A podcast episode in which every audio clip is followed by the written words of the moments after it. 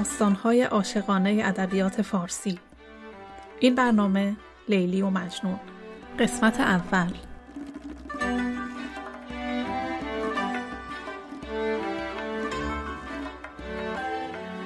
دوستان سلام. من محشید هستم و در این برنامه خلاصه ای از داستان عاشقانه لیلی و مجنون رو براتون روایت می‌کنم. این برنامه از مجموعه برنامه های داستان های عاشقانه ادبیات فارسیه که در هر قسمت به یک داستان معروف می‌پردازه. در تهیه این برنامه کیارش و الناز عزیز با خوندن برخی از شعرها با من همکاری کردن. لیلی و مجنون یکی از بخش های کتاب پنجگنج یا خمسه نظامیه که نظامی اون رو در حدود 850 سال پیش به مدت چهار ماه در 4700 بیت سروده. منابع من برای تهیه این برنامه عبارتند از منظومه لیلی و مجنون اثر نظامی گنجهی کتاب داستانهای عاشقانه ادبیات فارسی اثر محمد قاسمزاده و مقاله راز عشق لیلی و مجنون از بهروز ثروتیان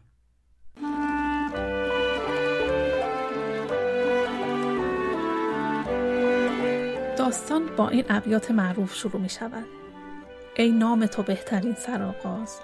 بی نام تو نامه کی کنم باز؟ ای یاد تو مونس روانم. جز نام تو نیست بر زبانم.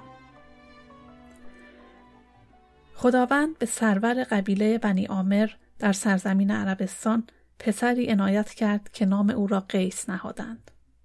نورستگلی چونار خندان چه نار و چه گل هزار چندان.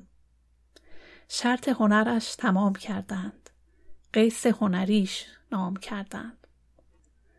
قیس را از ده سالگی به مکتب فرستادند. از هفت به ده رسید سالش. افسانه خلق شد جمالش. شد چشم پدر به روی او شاد. از خانه به مکتبش فرستاد. هر کودکی از امید و از بیم مشغول شده به درس و تعلیم.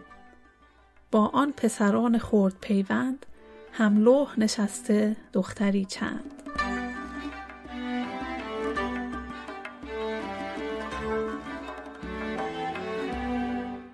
دختری خوب با قیس همدرس و همرشته بود که او را لیلی می نامیدند. ماه عربی به رخ نمودن، ترک عجمی به دل رو بودن، در هر دلی از هواش میلی، گیسوش چو لیل و نام لیلی. از دلداری که قیس دیدش دل داد و به مهر دل خریدش. او نیز هوای قیس می در سینه هر دو مهر می رست. یاران به حساب علمخانی ایشان به حساب مهربانی. یاران سخن از لغت سرشتند ایشان لغتی دیگر نوشتند. یاران ورقی ز علم خواندند ایشان نفسی به عشق راندند. هر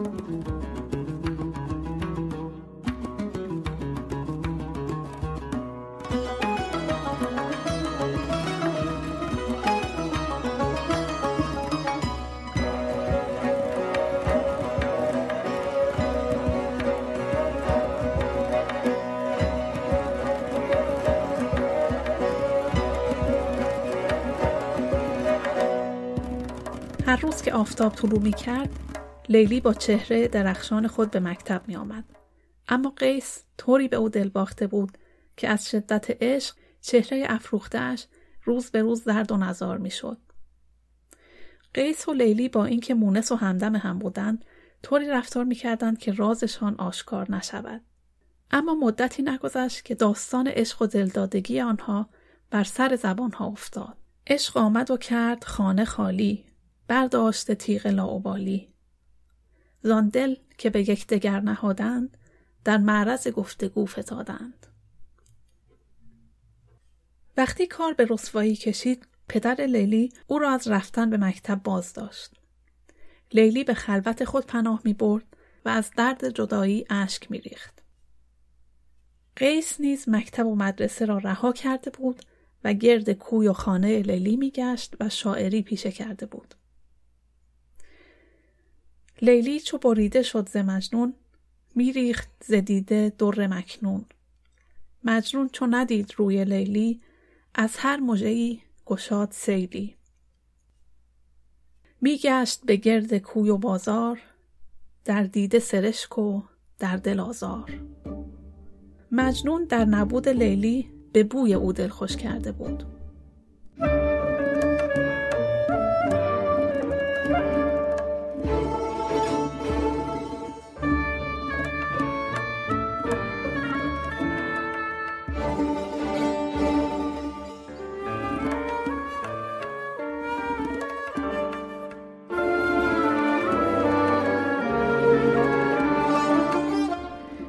بادی را که به طرف قبیله لیلی می‌رفت خطاب قرار می‌داد و از باد می‌خواست که کی باد سبا به صبح برخیز در دامن زلف لیلی آویز. گو آن که به باد داده توست بر خاک ره افتاده توست. از باد سبا دم تو جوید با خاک زمین غم تو گوید. بادی بفرستش از دیارت خاکیش بده به یادگارت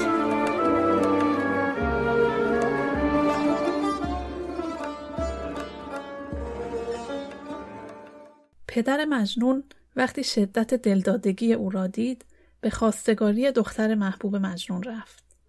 پدر لیلی اما به این بهانه که مجنون دیوانه است دختر به مجنون نداد.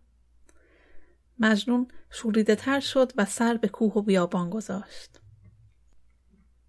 پدر مجنون وقتی از پسرش معیوز شد که دیگر با چارجویی او به راه نمی آید تصمیم گرفت او را به خانه خدا بفرستد. اما مجنون وقتی که در حلقه کعبه دست انداخته بود با خدا چنین می گفت. در حلقه عشق جان فروشم بی حلقه او مباد گوشم پرورده عشق شد سرشتم جز عشق مباد سرنوشتم. یارب به خدایی خداییت وانگه به کمال پادشاییت. که از عشق به غایتی رسانم کو ماند اگرچه من نمانم. یارب تو مرا به روی لیلی هر لحظه بده زیاده میلی. از عمر من آنچه هست بر جای بستان و به عمر لیلی افزای. و اما بشنویم از احوال لیلی. لیلی که به اوج زیبایی و دلربایی رسیده بود همچنان در آتش عشق مجنون میسوخت. از صبح تا شب بر پشت بام میماند تا شاید مجنون را ببیند. سردفتر آیت نکویی شاهنشه ملک خوبرویی رشک رخ ماه آسمانی رنج دل سرو بوستانی. سرو صحیش کشیده تر شد.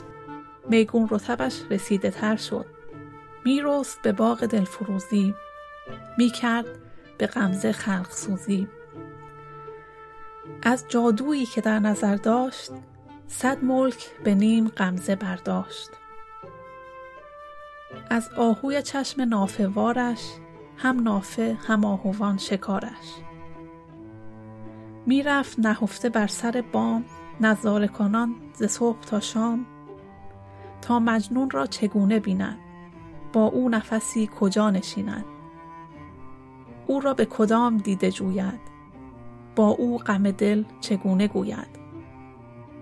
لیلی گاه برای مجنون بیتی می سرود و آن را از فراز بام برای رهگذری می انداخت تا به دست مجنون برساند.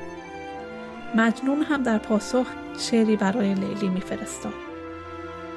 زینگونه میان آن دو دلبند می‌رفت پیام گونه چند.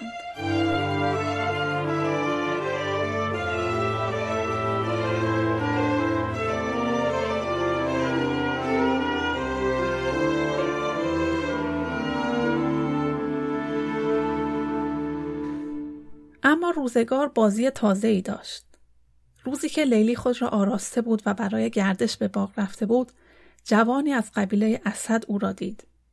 این جوان که ابن سلام نام داشت، یک دل نه صد دل عاشق لیلی شد. ابن سلام تا به قبیله خود رسید کسی را به خواستگاری لیلی فرستاد. پدر و مادر لیلی با خواسته ابن سلام موافقت کردند. اما پدرش گفت که حال لیلی بیمار است. هرگاه که بیماری دست از سر او برداشت جشن می‌گیریم و او را عقد میبندیم نظامی ماجرای جوانی به نام نوفل را بیان می کند که روزی در بیابان در حال شکار به مجنون برخورد کرد و گفت این شرط جوانمردی نیست که این بیچاره را به حال خود رها کنم و باید هر طور شده او را به معشوقهاش برسانم. مجنون هم دل به صحبت و دوستی با نوفل بست و به وعده های او دلگرم شد.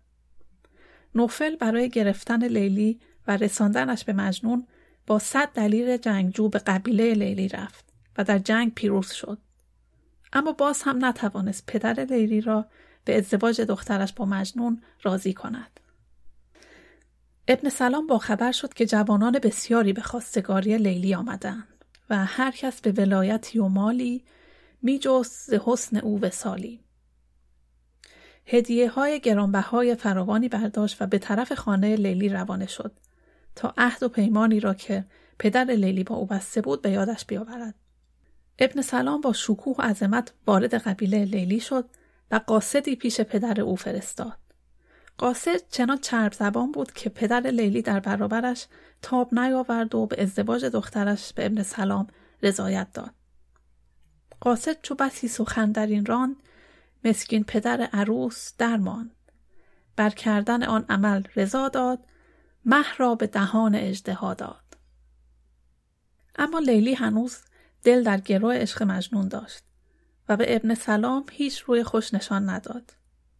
ابن سلام که به این حقیقت پی برده بود چاره ای جز این ندید که به دیدن روی لیلی قناعت کند. دانست که از او فراغ دارد. جزوی دگری چراغ دارد. لیکن به طریق سرکشیدن می نتوانست از او بریدن. گفتا چو ز مهر او چنینم آن به که در روز دور بینم. خورسند شدن به یک نظاره زان به که کند ز من کناره بشنوید از اینکه مجنون چطور از ازدواج لیلی با خبر شد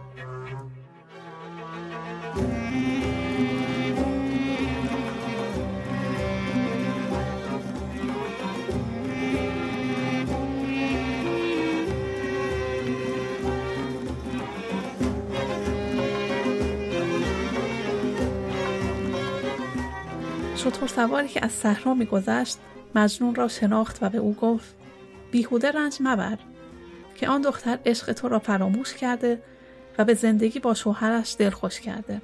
تو در این بیابان با غم و غصه روزت را به شب میرسانی و لیلی با ابن سلام مشغول بوس و کنار است. مجنون تا این حرف را شنید آهی از دل دردمند کشید و بیهوش بر زمین افتاد. مرد سوار تا اثر حرف خود را دریافت شرم زده شد و شروع به عذرخواهی کرد و گفت لیلی را به عقد ابن سلام درآوردهاند اما هنوز دل به عشق تو دارد. روی خوش به شوهر نشان نداده و حتی یک شب هم در کنار او به سر نبرده است. اگر جدایی میان شما هزار سال هم طول بکشد او به کسی توجه نمی کند. پایان قسمت اول.